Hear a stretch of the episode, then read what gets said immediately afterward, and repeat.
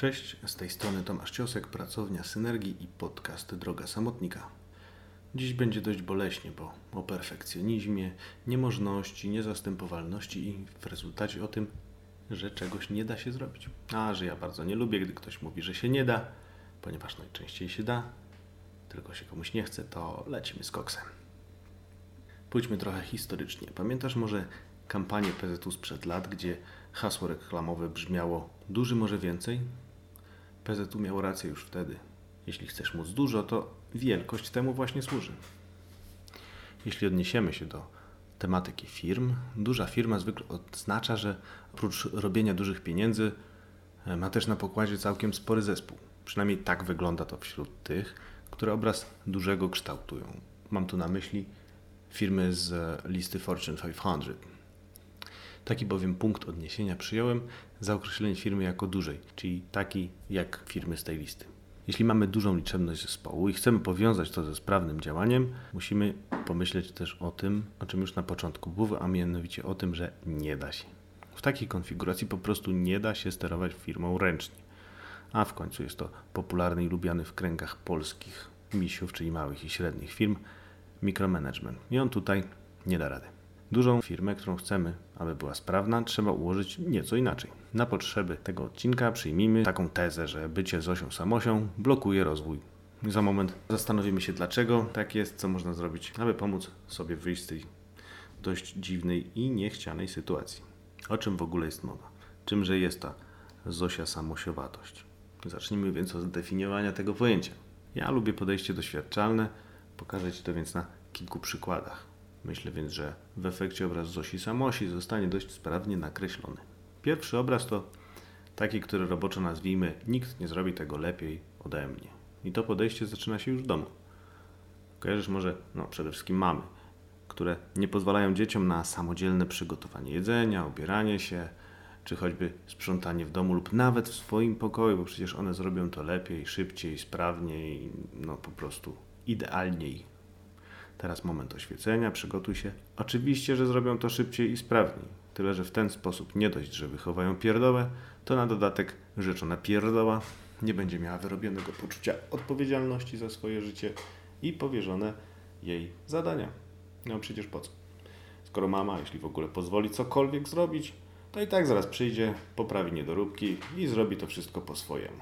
Jeśli takie samo podejście reprezentuje szef, no to mamy sytuację, w której pracownicy nigdy w życiu nie wezmą odpowiedzialności za swoją pracę z tego prostego powodu, że nie ma to najmniejszego sensu. Po co się napinać, po co się zastanawiać? Koniec końców szef i tak będzie miał ostatnie zdanie, sprawdzi 15 razy to, co zrobiłem, to, co zrobili kumple, a na koniec tak wszystko wywróci do góry nogami i będzie tak, jak on sobie tego życzy. W związku z czym, jako że jestem trybikiem w maszynie, zrobię tylko to, co mi każą, nic więcej, odklepię swoje, wyjdę o 16, czy o której tam mam w kontrakcie i pozamiatane. W efekcie mamy sfrustrowanego szefa, który ma coraz więcej pracy, ponieważ gdy firma rośnie, zespół rośnie, rośnie też liczba zadań, które musi posprawdzać. I tu uwaga, kolejna prawda objawiona. Długość doby nie zmieni się wcale niezależnie od tego, ile osób masz w firmie, więc albo sprawdzanie odbędzie się po łebkach, albo poszczególne zadania, albo co gorsza i projekty zaliczać będą coraz większe obsuwy czasowe. To z kolei przełoży się na niezadowolonych klientów, co z kolei przełoży się na pogorszenie reputacji firmy, spadek pozycjonowania na rynku, miejsc zleceń, panikę, wojnę cenową, w której trzeba będzie brać udział. Resztę możesz sobie dopowiedzieć. Nie idźmy tą drogą, nie warto. Zbyt wiele osób już to przetestowało. Przejdźmy do drugiego obrazu, do Zosi Samosi o roboczej nazwie Umrę, ale dowiozę. Trzymając się na starcie domowych analogii, wróćmy na chwilę do mamy. Bo tak się właśnie składa, że mamom najbardziej zależy na domu i na tym, żeby w tym domu było pięknie. Kojarzysz może mamy, która zaprasza do siebie dzieci na niedzielne obiady?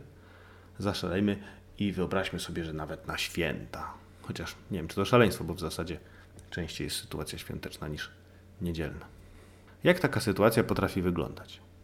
Mama kończy przygotowania, zresztą dość długie i rozbudowane, ostatniej nocy przed przyjęciem. Nie ma w związku z tym, kiedy się wyspać i jest po prostu zmęczona, a podczas imprezy wręcz nieprzytomna. Nie może aktywnie uczestniczyć w rozmowie, bo pada na twarz, a podany przez nią obiad z dań 12, piękna zastawa, świece, obrusiki, Bóg wie co jeszcze, leżą na stole i mają cieszyć oko.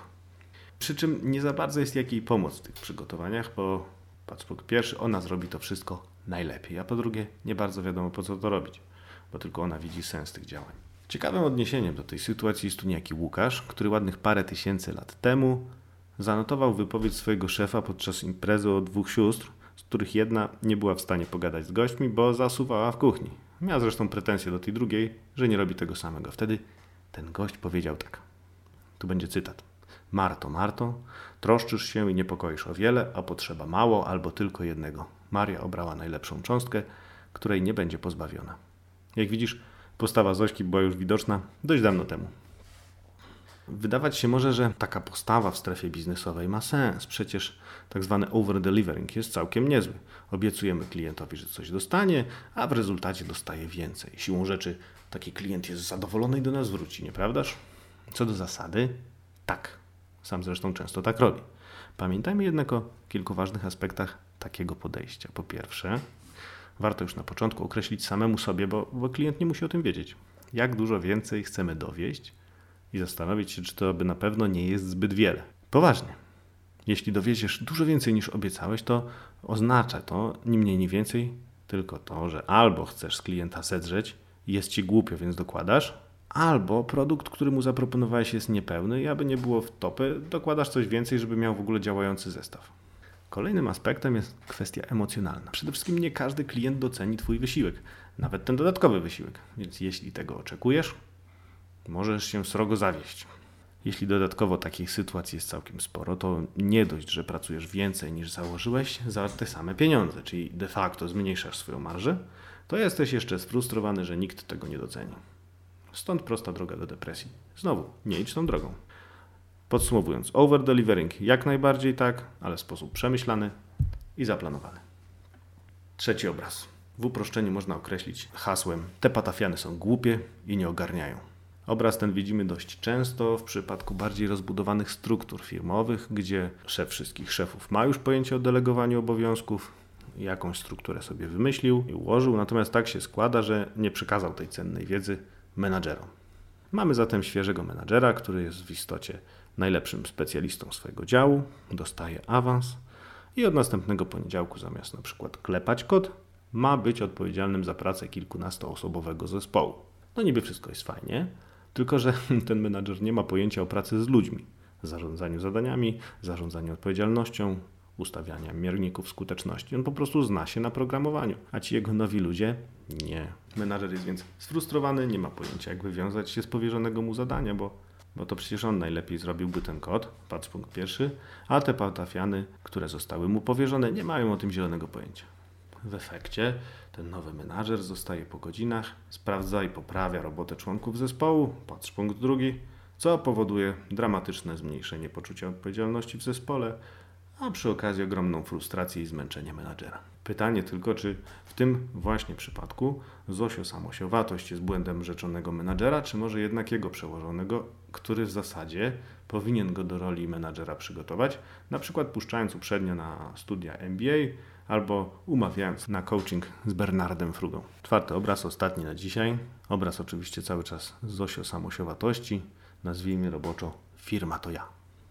Obraz ten jest dość często, żeby nie powiedzieć zawsze, spotykany w małych firmach. Tym razem nie chcę specjalnie rozwijać tematu tak, zwa, tak zwanej optymalizacji dochodowej, tylko zająć się sprawą działalności operacyjnej. Mamy tutaj połączenie wszystkich powyżej omawianych patologii i dodatkowo jeszcze jedną, a mianowicie poczucie osobistej porażki szefa, gdy nie wie, co dzieje się w każdym szczególe każdego prowadzonego projektu w jego osobistej firmy. Taki szef chowa również wewnątrz siebie wszelkie troski, wszelkie radości związane na przykład z wygraniem kontraktu lub choćby problemami w projekcie.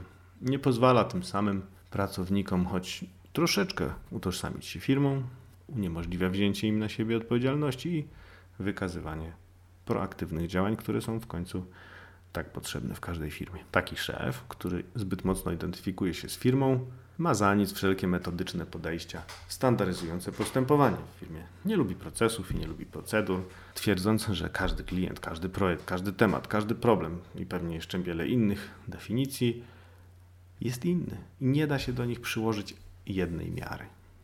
Poza tym on wszystko wie i czuje, jak to powinno działać. Znasz to może? A może jest o tobie? Nie musisz odpowiadać. Przejdźmy dalej. Zastanówmy się nad źródłami takiego postępowania. Skąd biorą się postawy, o których przed chwilą mówiłem? Źródeł według mnie jest tu całkiem sporo. Zacznijmy znów od dzieciństwa, od lat młodości. Tylko, że trochę dalej, czyli od samej szkoły. Zastanówmy się, czego i jak uczy nas szkoła. W przeważającej większości szkół, klas i w zasadzie na większości lekcji uczymy się wykonywać pewne zadania. Mamy coś przeczytać, obliczyć, zapamiętać, przeanalizować zgodnie z założonym kluczem. Wszystkie te zadania mają zwykle dość wąskie możliwości odejścia od schematu, który przewidział nauczyciel albo kurator. Dlaczego to jest tak wąskie? No choćby dlatego, że później wiedza ta jest weryfikowana według klucza. Wszyscy muszą mieć tak samo. Zwykle też wykonujemy te zadania indywidualne. Praca grupowa w szkołach dopiero raczkuje, chociaż przyznam, że jestem coraz bardziej pełen dobrych myśli na przyszłość, ponieważ coraz częściej spotykam się z sytuacjami, gdy rozmówcy nie godzą się na stan rzeczy, w którym wszystko dzieje się indywidualnie. Bardzo życzyłbym sobie i nam wszystkim tego, że, że sytuacje, które przydarzyły mi się na Wydziale Architektury podczas robienia dyplomu nie miały więcej miejsca. A co takiego się wydarzyło? Otóż przez kilka lat studiów pracowaliśmy z Maćkiem we dwóch tam, gdzie tylko dało się pracować grupowo. Robiliśmy te projekty, które dało się robić grupowo razem. Dyplom również chcieliśmy zrobić w tej metodyce, bo we dwóch nam się po prostu bardzo dobrze pracowało. Wiadomo, że praca architekta też nie dzieje się nigdy w pustelni i współpracujemy podczas pracy, między innymi z dostawcami, z branżystami, no w ogóle ze wszystkimi ludźmi zaangażowanymi w proces budowlany. Okazało się, że uczelnia ma na ten temat nieco inne zdanie. Nie możemy robić dyplomu we dwóch, ponieważ nie wiadomo kogo i za co i na ile oceniać. Odpuściliśmy sobie w rezultacie walkę z urzędniczymi wiatrakami, aczkolwiek mocno liczę na to, że sytuacja zmieni się to już niebawem i będzie całkiem dziwne, że trzeba go robić pojedynczo. W rezultacie skutkiem takiego szkolnictwa jest podejście rzemieślnicze, czyli drugie źródło tego wszystkiego, co złe. Nie chodzi mi rzecz jasna o to, że bycie rzemieślnikiem jest patologią, absolutnie. Chodzi mi o to, że takie podejście rzemieślnicze ogranicza nas wzrost. Bo jeśli na przykład jesteś świetnym rzemieślnikiem, to pewnie zrobisz dobrą robotę jako prawnik, lekarz, stolarz, szkoleniowiec, programista. Niestety, bazując tylko i wyłącznie na świetnym opanowaniu fachu, nic wielkiego nie da rady zbudować. No bo, bo jak? Żeby zbudować wielką firmę, czyli de facto system, który zarabia pieniądze, musisz działać w kupie. Mówimy tutaj o dość częstym schemacie, w którym fachowiec, nieco sfrustrowany tym, że nikt nie zrobi tego lepiej ode mnie oraz e, tym, że patafiany nie ogarniają, postanawia w pewnym momencie wziąć sprawę w swoje ręce, odchodzi z pracy i idzie na swoje. Liczę oczywiście na to, że będzie mógł w spokoju pracować, dokładnie tak jak pracował wcześniej, tylko po swojemu i będzie pracował bezpośrednio dla klienta, w związku z czym zrobi tę robotę lepiej, szybciej i jeszcze na dodatek zostanie mu więcej w kieszeni. Wizja świetna, ciężko nie podjąć decyzji o odejściu z korpo, prawda? Z czasem rzeczywistość okazuje się jeszcze bardziej skomplikowana niż przewidywania i nasz fachowiec rozbudowuje swój zespół, spotykając się przy okazji z tym, że firma to ja, więc umrę, ale dowiozę a wciąż patafiany nie ogarniają. W rezultacie pracuje coraz więcej, jest znowu zmęczony, sfrustrowany, relacje w pracy i w rodzinie nie należą do wzorcowych i tak dalej. Nawiasem mówiąc, między innymi w takich właśnie sytuacjach wkraczamy na pokład cali na biało, pomagając relacje w firmie prostować, ustawiać procesy i priorytety, w efekcie oddzielając nieco firmę od właściciela chcącym zrozumieć ten schemat nieco lepiej, polecam genialną książkę Mit Przedsiębiorczości napisaną przez Michaela Gerbera. Na pewno w internetach sobie znajdziesz. Pół biedy, gdy mamy taką sytuację, którą opisałem przed chwilką. Fachowiec orientuje się w sytuacji, doucza się, bierze nas na pokład, ogarnia sytuację. Gorzej, jeśli mamy po drodze ego, bo ego to straszny zawodnik. Ego uniemożliwia obiektywne spojrzenie na sytuację i co gorsza, uniemożliwia zaproszenie do współpracy ludzi lepszych od siebie. A wiemy, że tylko ludzie lepsi gwarantują rozwój biznesu i to w dobrym kierunku. Tak, aby właściciel mógł zająć się strategicznymi sprawami firmy, jej rozwojem, szukaniem partnerów strategicznych, szukaniem inwestorów i tym, czym pan szef powinien się zająć. Na koniec zostawmy sobie zły wzorzec szefa, bo to ostatnia z przyczyn, które dziś chciałbym poruszyć.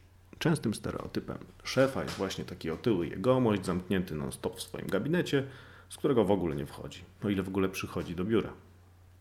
W rezultacie mamy zbudowany w oczach pracownika obraz szefa, który obija się, a całą robotę odwalają za niego biedni i wykorzystywani pracownicy.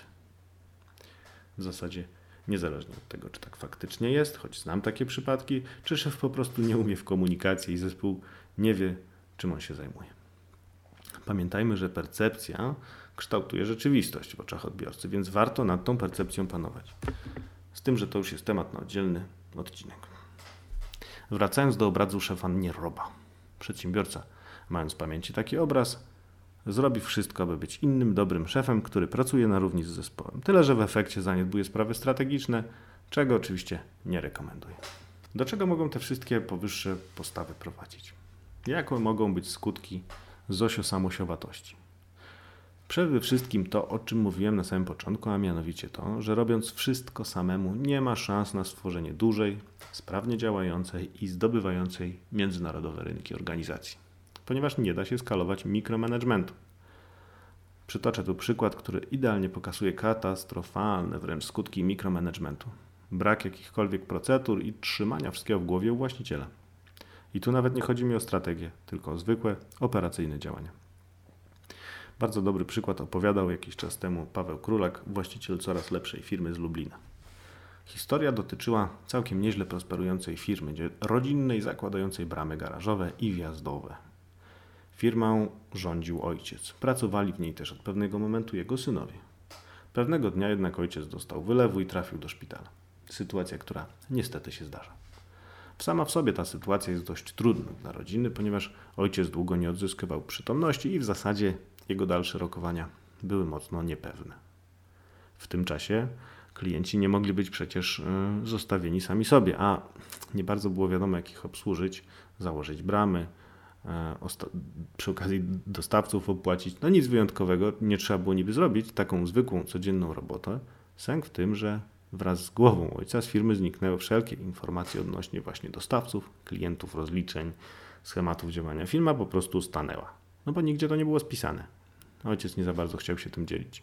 Aby nie dopuścić do splajtowania, to synowie odnaleźli kilka lat wcześniej zwolnionego zresztą dyscyplinarnie wieloletniego pracownika, który za horrendalne wręcz pieniądze zgodził się odtworzyć listę kontaktów, sposoby postępowania ze zleceniami, no po prostu sprawić, żeby ta firma na nowo zaczęła się kręcić już bez udziału ojca. Z tego co pamiętam opowieść, to firma w rezultacie przeżyła, tylko, tylko jakim kosztem? Pytanie w sumie dość retoryczne, czy w taki sposób warto prowadzić firmę i czy to jest marzenie przedsiębiorcy. Jeśli tak nie jest, to co zrobić, żeby wyglądało to nieco inaczej. Przejdźmy dalej.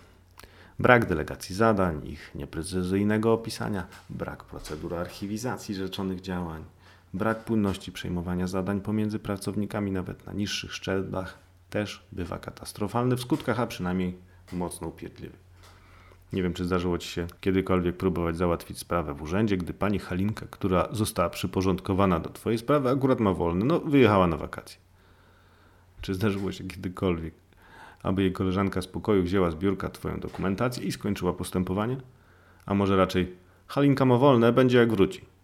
Nie bądź więc urzędnikiem i zorganizuj swoją firmę porządnie, a nie na wzór urzędu. Przejrzyjmy się jeszcze jednej sytuacji, w której szef jest najlepszy. Nie ma w firmie lepszych od niego pracowników merytorycznych. Każdy klient, zwłaszcza stały i wieloletni, wymaga od niego osobistego zaangażowania w projekt i dajmy na to, nie ma jeszcze powtarzalnych procesów.